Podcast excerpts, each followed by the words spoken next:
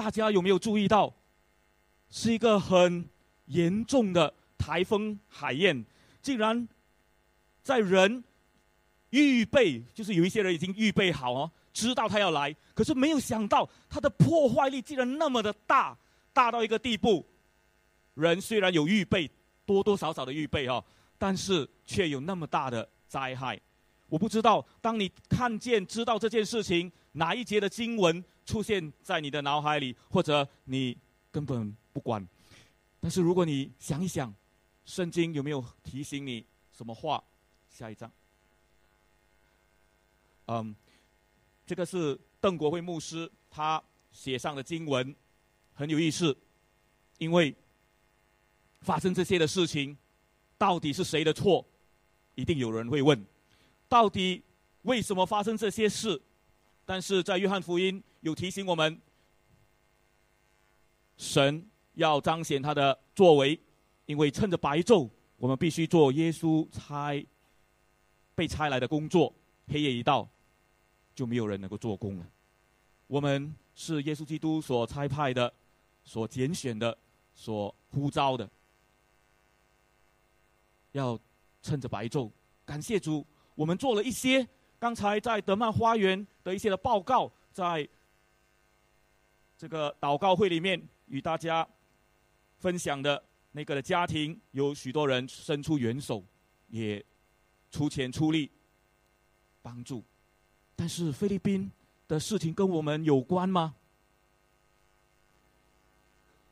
再看一些的图片，这里看到的是他们这样的埋葬。而那些的人，在一个已经被损坏的教堂里，在祈祷的安慰。我们今天坐在这里，是何等的幸福！我们没有天灾，也许有人祸，但是在那里，这些发生的事情，对我们有关系，跟我们有关系吗？对我们有什么提醒呢？这些的经文其实是立刻来到我脑海中的一件经文，一节经文，两节经文。因为有人来问耶稣：“你们以为从前希罗亚楼倒塌的时候压死的那十八个人，比一切在耶路撒冷的居民更有罪吗？”我们以为，也许有人以为，在菲律宾台风所发生的事，是因为他们活该，没有预备好，政府没有照顾好，或者人犯罪等等可能。但是耶稣提醒我们，我们也要看看自己，如果我们不悔改，也要这样灭亡。这个的悔改包括了基督徒，也包括了非信徒。我们信了耶稣，我们的生命有没有更新和改变？还是以为拿了这个上天堂的护照，永恒的生命就随随便便的过生活呢？撒加利亚书。就是这样一个很特别的书，刚巧就在那个的时代，他以撒加利亚先知，他呼召当时的百姓，就是以色列百姓要悔改，因为当时的百姓很多的以色列人也从犯罪被掳归回，来到那样的情况，要重建圣殿，但重建圣殿。不是单单那个建筑物，而是我们的生命。因此，在撒加利亚书里面，其实有好些的信息。如果大家稍微去认识、学习这卷书，有至少三篇的信息。信息一很短，就在公元前五二零，公元前五二零年的时候，神的话临到撒加利亚先知，基本上。整个的信息是要人转向上帝，因为人的心还没有完全归向神。三个月以后，神给他们八个意象，不是给撒加利亚八个意象，也来帮助神的百姓知道神一定会建造圣殿。他的方法是怎么样呢？因为人软弱，人怠慢，我们人有时候会怠慢。习以为常，但是神的心，他定义要建造他的圣殿，也要建造人的生命。而五一八年九月那里有第三堂的信息，是给撒加利亚先知第七到第八章，第九到十六章到底是怎样呢？有人说这很他的信息的风格很特别，所以可能归纳为另外一卷书或者另外一个作者，这个并不重要。但是在圣经里，我们会一同的看过这十二章的经文，因为撒加利亚书很重要的是，他要提醒一个信息：人要回转向神，神已经预备了米撒亚，预备了这位救赎主要来到。原来在圣经里面，撒加利亚书它是先知书里小先知书里面最长的一篇，而且常常。被引用在新约里面，特别启示录，差不多引用二十次，在其他的新约书卷里也有被引用。我们会稍微提到一些，但如果你自己去读，就更多认识了。因为这卷书真是在这个时代提醒我们，耶稣基督要来了，耶稣基督还要再来。而对当时来说，当时是大约公元前五百二十年，大力乌王波斯王当政的时候，因着过去他的先辈古列王被神感动，就允许以色列人被掳归回。但是被掳归回又怎样呢？当国破家亡，你想想，当你没有家园。假设像菲律宾的那些的灾民一样，假设你像流浪的流浪到新加坡来，或者你在家里也不觉得是在家，因为你还在家里流浪，是因为你的心没有跟家人或者跟上帝有联系。在这样的处境里面，神向他的百姓，在孤立、感觉受遗弃的群体，神。透过撒加利亚传达传递了这个信息，就是神没有忘记神的百姓，神要借着圣殿，这个象征着神与百姓同在。大卫家的复兴的应许一定要成就，但是一定会经过灾难，一定会经过痛苦，因为神超然的工作必须借着这样的方式，就是像耶稣基督。必须受难才能够得荣耀一样，因此我们当然要经过苦难。这八个意象是撒加利亚先知所领受，当然也有人说是七个哈，这些让学者他们去讨论。至于它的内容，这个也还待更好的去更新。大概跟大家分享，有八个的意象里面，你注意到。相当的对称，虽然不一定完全对称，但是一般学者，包括我们可以看到，就是那个中心的信息是在第三章和第四章里面，因为神要借着洁净大祭司，要表达米赛亚耶稣基督，他才是那最终的拯救者。是下个礼拜我们会一同来看神怎么样的加冕。他的仆人，以致我们也能够明白他对我们的心意。今天我们最重要要思想的是，我们自己是不是从火中抽出来的一根柴呢？你有没有想过，如果你和我的生命都在燃烧，总有一天我们都要离开这个世界。有人说：“哦，我的生命好像蜡烛，为你照亮。”这个是爱情里面呢，他用蜡烛表达他燃烧，为他的太太，为他的爱人，为社会燃烧他的生命。哦，我的生命两头烧，哦，蜡烛两头烧，前面后面。但是，我们的生命是不是在火中，在人生的里面在燃烧呢？好的，如果我们的燃烧是祝福了别人，照亮了别人的生命。但是有没有白白乱乱的被烧呢？我们的生命是不是被上帝从这些火当中拯救出来，以致烧的是有意义的呢？今天的信息，我要从这几点神救赎的里面，来让我们看到，首先，撒加利亚的书的编排最中心点神的救赎。可是，在第一个意象里，之前这个第一堂的信息，他一开始就要人当转向上帝，这是我们最基本的责任。无论是非信徒、基督徒也好，都要时时刻的转向神。这是第一到第六节里面的信息。以后，在意象第一个意象，他表达神眷顾子民；第二个意象，神审判列邦；第三，神他愿意与他的百姓与人同住同在。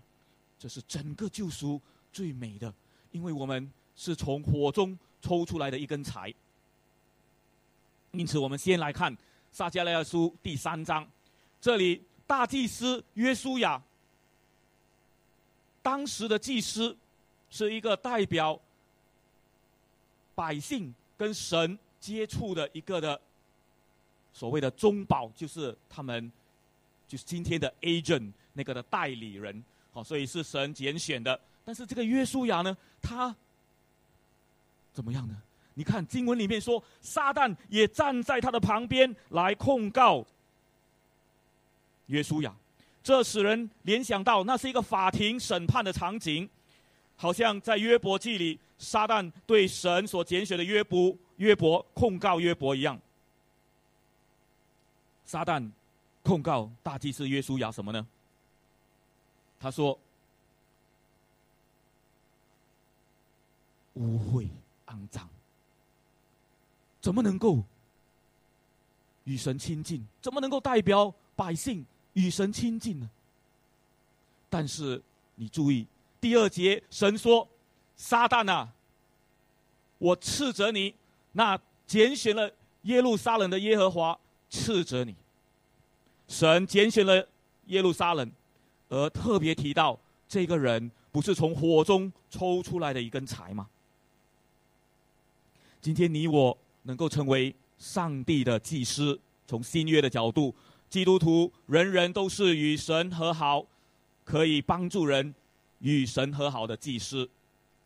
我们也是像约书亚一样，曾经是何等污秽肮脏，因为我们的生命有罪恶，到今天还一样的需要神的灵的更新。我们穿着污秽的衣服，好像火中。抽出来的一根柴，那是很糟的情况。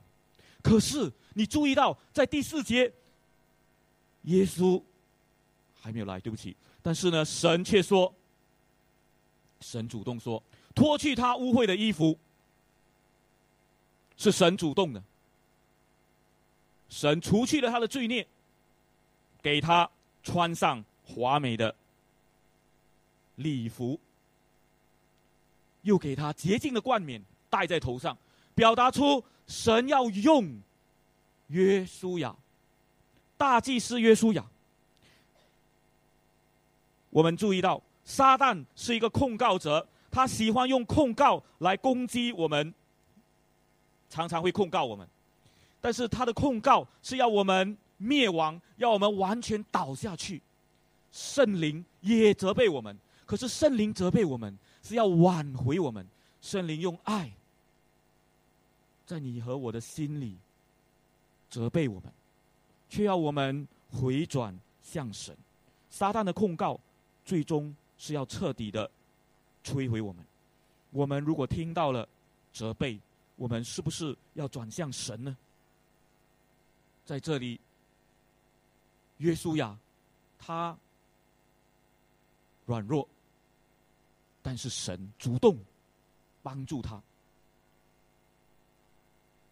这里神特别的提醒约书亚说：“你若遵行我的道，谨守我的吩咐，你就必治理我的家，看守我的院子，我必赐你特权。”这是一个条件，就是当约书亚愿意这么做，或者说当我们弟兄姐妹像约书亚一样。愿意转向神，靠着神的恩典脱去我们的污秽，离开我们的罪恶，离开我们的软弱，信靠神，来遵行神的道，谨守他的吩咐，治理神赐给我们自己的家。你的家是最美最重要的，神放你在那里，要做耶稣基督的见证人。我也是，我们都有一个家。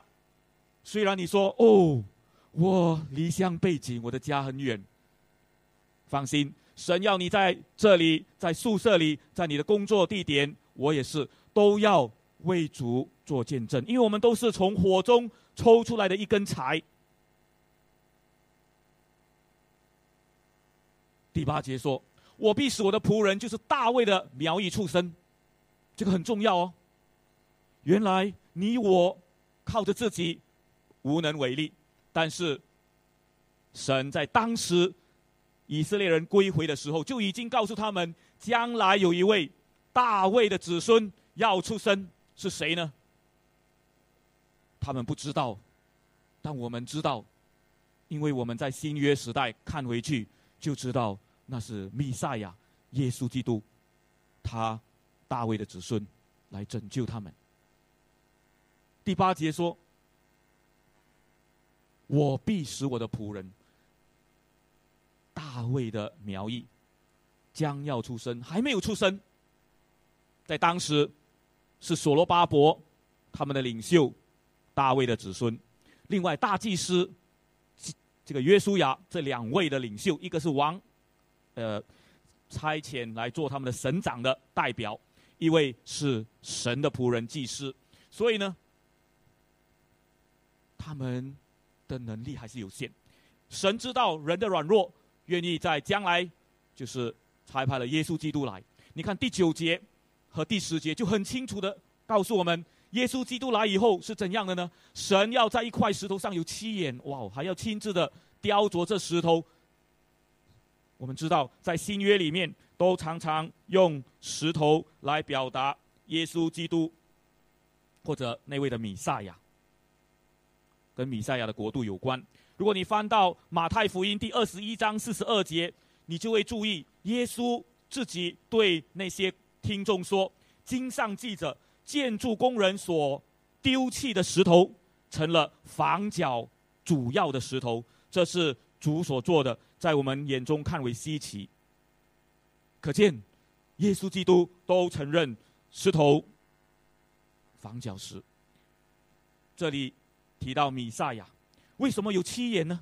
有人说，那是因为要提醒我们，提醒当时的人，神明察秋毫，神无所不见，凡事都看见，一点一滴，神都要看见。以后公正的审判也会眷顾神的百姓。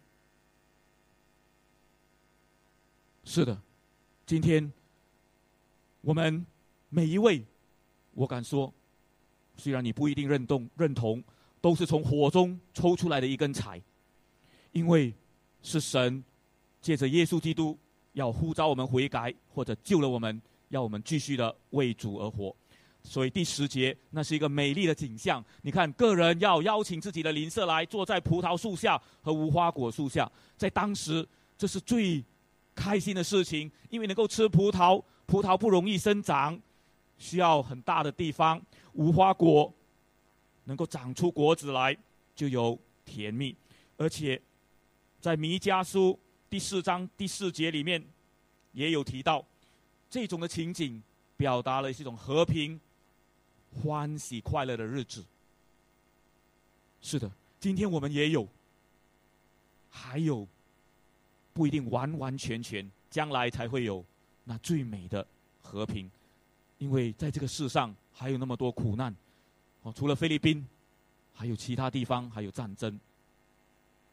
可是，当你了解了这一段的经文以后，你回去看撒加利亚书第一章的时候，你就会更加的明白为什么先知或者神给先知这样的一个的信息。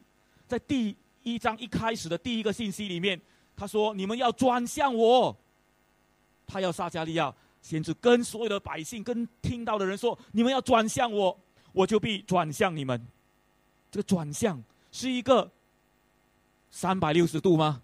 不是哦，不要弄错啊！是一百八十度的转变，要转向上帝。当人转向神的时候，神也要转向他的百姓。转向什么呢？不是乱乱转，是要离开罪恶的，转离罪恶。人，我们今天有没有彻底的对付我们的陋习、一些的坏习惯，还是常常的对缠绕着我们吗？神期待他的百姓回转。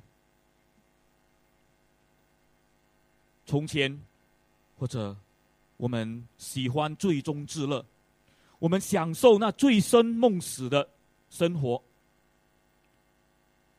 但是耶稣基督把我们从燃烧的火、烈火当中拯救出来。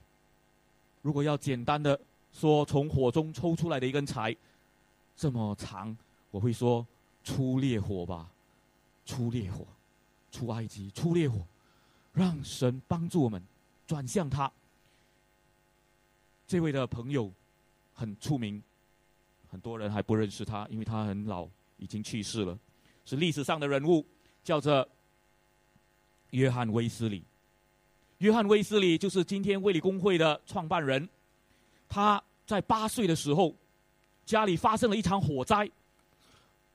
哇！你可以想象，当时的家是用木材，木一般是用木做的，结果呢，烧得很严重。他在楼上，他家里有好多个孩子，他是其中一个小孩子，八岁而已。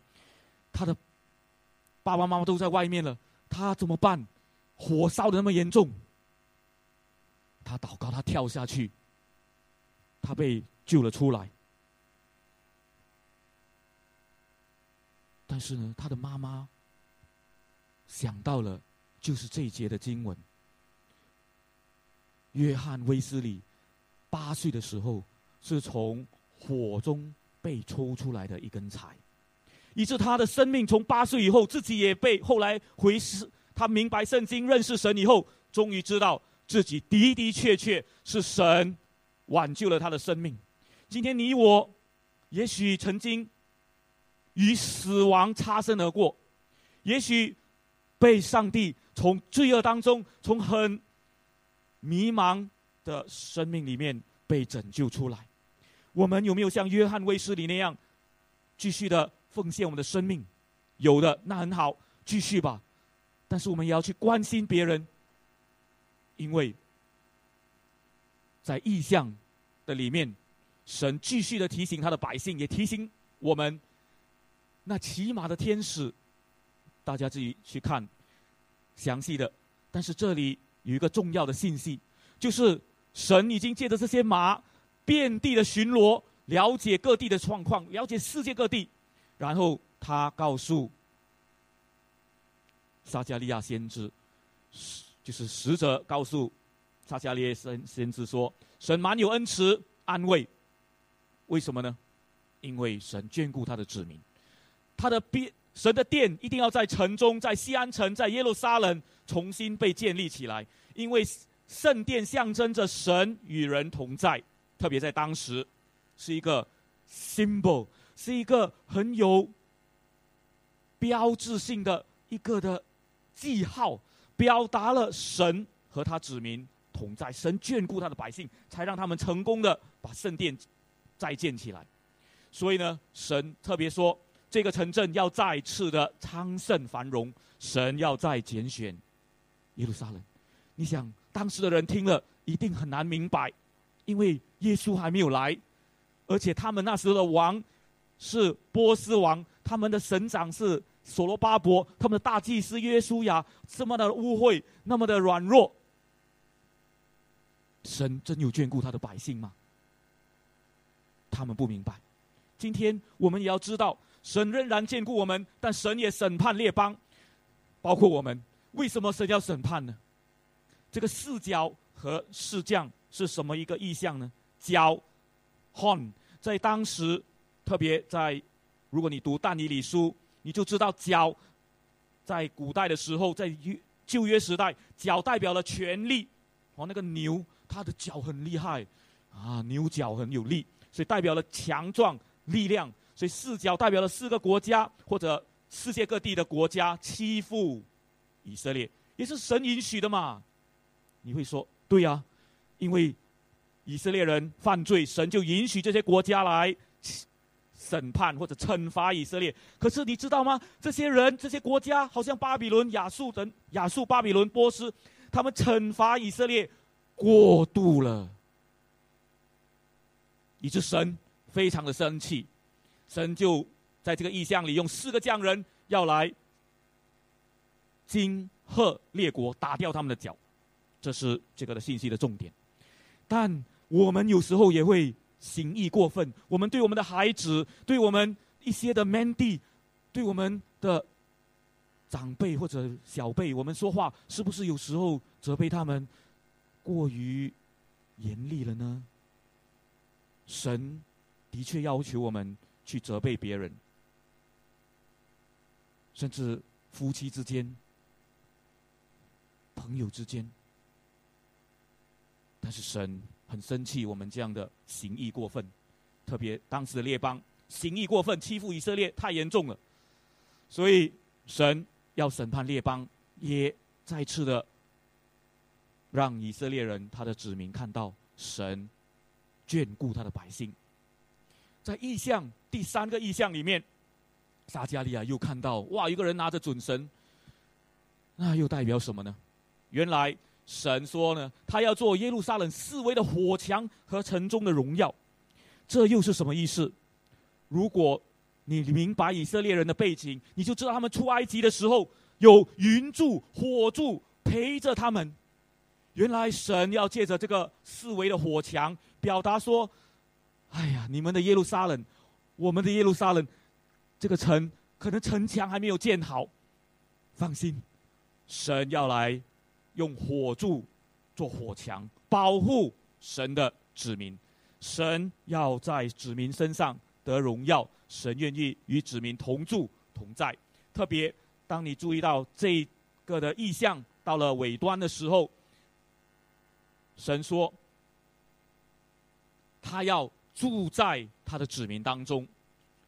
使者告诉神的使者告诉撒加利亚说：“神要在拣选耶路撒冷。一个被丢弃或者觉得生命好像被上帝丢掉在一旁，我软弱，我好像远离神，好像很久了。你放心，神会挽回你，神要再次的怀抱拥抱你，因为神愿意与你同在同住，只要你愿意回转向他。”这是整个信息的重点，就是我们都要被神拯救。借着约书亚这样一个污秽肮脏的大祭司，提醒我们：今天这些做祭司的，人人都是祭司的神的儿女，神一定会救赎。他要透过耶稣基督大卫的后裔，我们其实都是从火中抽出来的一根柴。因为我们应当转向神，我们应当记得神眷顾你我，眷顾他的百姓，他要审判列邦，他要与我们同住同在，我们愿意吗？也许你觉得好像还不很容易。你看看这位朋友吧，起初我一看还以为是在服装店里的哪一个模型，但是神就是用这样的一个人责备我。他也一样可以被上帝大大使用。你我今天有手有脚，我们还要埋怨什么呢？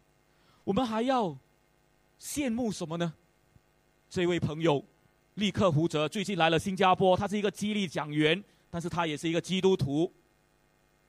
他在十二岁，在大约十二岁，我忘记什么岁了。他经历了一场很严重的。自我的反省，企图自杀，因为他觉得整天要爸爸妈妈照顾他。你看，他只有这么一小小的脚，手也没有。但是那段的日子，他很自暴自弃，一定要有人帮他穿衣服，一定要有人照顾他。难道他这一生就是这样吗？但是有一个人说了一句话。他的生命改变了。那个人告诉他：“你可以做一个演讲者，用你的话，用你的嘴巴来激励别人。”他起初不相信，就他就去尝试。结果他第一次讲的时候，就是对着十多个人讲，他觉得很别扭，觉得有点还是不行嘞。但是他没有放弃，他想起了这句话。他最好的是什么呢？就是这一张嘴嘛。他用这张嘴来用笔写字，是用嘴巴握着笔跟人家签名、跟人家写字的。终于有一次，神真是帮助他在众人面前讲出了他的生命见证。他自己觉得讲的很糟糕，讲的很糟。可是他看到下面的人流泪，原来他的生命这么的糟，在人的眼中，在他自己的眼中，可是对一些人来看。他的生命力在这样糟糕的里面衬托出他生命的能力，没有放弃。结果很多的女孩子流泪，是他的他讲的啊，不懂弟兄没有流泪。但是呢，就因为这样，他很有感触，他决定用他的这张嘴，其实是用他的生命，以我们的嘴巴可以说出咒诅的话，去伤害别人；我们的嘴巴也可以来赞美上帝，引导人来归向神。今天你我的嘴巴怎么用？我们的生命怎么用？他没有手，他有一点点的脚，但是他的嘴，他的生命，继续的去帮助许多的人。他像从火中抽出来的一根柴，因为他根本好像不值得活在这个世界上。在他自己来看，他要选择自杀，他跳进水里要淹死自己。那时候没有淹死，不懂为什么？也许神真是保护他呢？但肯定的一件事是，他生成这样，就如刚才我们看到的那节经文，那人生来是瞎眼的吗？是他有罪吗？不是，圣经这么讲，是要在他身上彰显神的荣耀。这位胡哲，他生出来的时候也是这样的样子，没有手，没有脚。我看所有的做妈妈、爸爸的都会很伤心。如果我有这样的孩子，我也会在那时刻非常的失望、伤心。为什么会这样？是他犯了罪，孩子犯罪，还是这些做父母的犯罪，还是谁犯罪呢？不是，是神要彰显他的荣耀，因为要彰显出他还有我们的生命，都是从火中抽出来的一根柴。你相信你自己是不是上帝特别？呼召出来，有手有脚，要做神特别给你做的事呢。当菲律宾发生这样的事情的时候，我们要趁着白昼，快快做工。我们要知道悔改，要不然也要像他们一样灭亡。我们带着怎样的心看？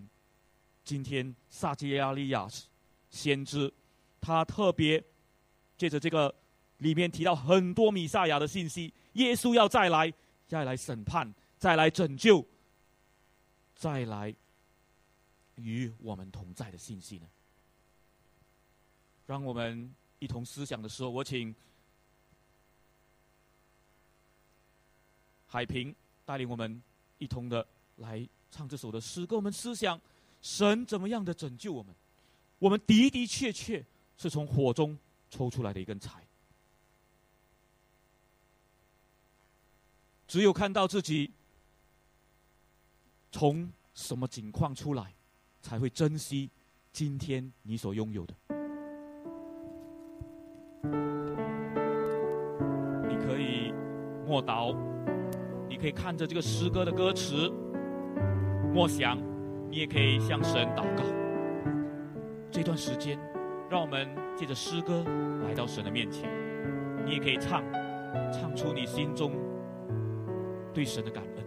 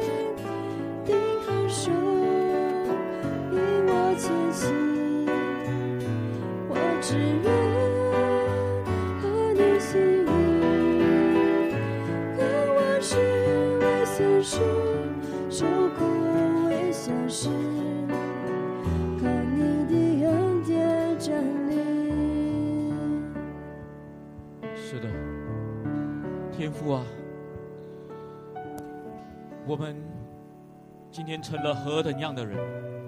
我们今天能够坐在这里，能够在新加坡这样一个幸福的地方，当与菲律宾相比，或者看到这个世界的败坏，也看到我们内心也有败坏，也需要你的时候，我们知道，我们因着你的恩典，能够在教会里听到你的对我们的呼唤。赦免我们的软弱，因为我们没有依靠你，常常依靠自己的聪明。赦免我们，谢谢你，借着今天的信息，借着神你自己怎么样的保护约书亚，因为那恶者一直都在控告我们，但是你保护你的子民，你的百姓。你的仆人约书亚，你给他换上洁净的衣袍，戴上荣美的冠冕，就像你从火中拯救我们的生命一样，要让我们有尊贵美好的生命，以致我们继续能够去祝福我们的家人，甚至在德曼花园社区里。去祝福这些有需要的人一样，教导我们不要单单只看我们的问题，也要顾及他人的需要。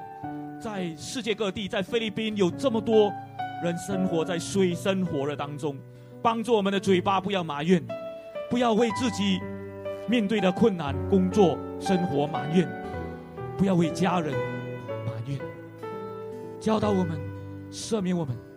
能够多说有造就性的话，好像胡哲一样，能够去帮助人转向你。主啊，你先帮助我们的心转向你，谢谢你。纪念我们今天在你面前，我们献上的祷告，我们愿意献上我们的生命，当做美丽的祭物，求你约纳和祝福。若你圣灵实在向我们说话，感动这里的，有预备好自己，将来有一天，神要呼召你，成为全时间的牧者，全时间的宣教的工人。主啊，若有这样的朋友，神你向他说话，预备他的心，将来出来，被神你大大使用。其他那些愿意用自己的生命在家庭里。做家庭的祭坛，献在你的面前的，好家长、好父母、好孩子的、好孙子的，你纪念我们在你面前的祷告，我们的软弱。是的，耶稣基督圣灵的能力要在我们的身上，因为你的的确确为当时的百姓预备了大卫的后裔。你知道，约书亚、所罗巴伯也做不到，人也做不到，因此借着耶稣基督弥赛亚。要成就在我们身上，帮助我们转向你，知道你愿意与我们同在。谢谢你听我们众人在你面前的呼求、祷告，奉耶稣基督的名，阿门。谢谢。我们今天进入。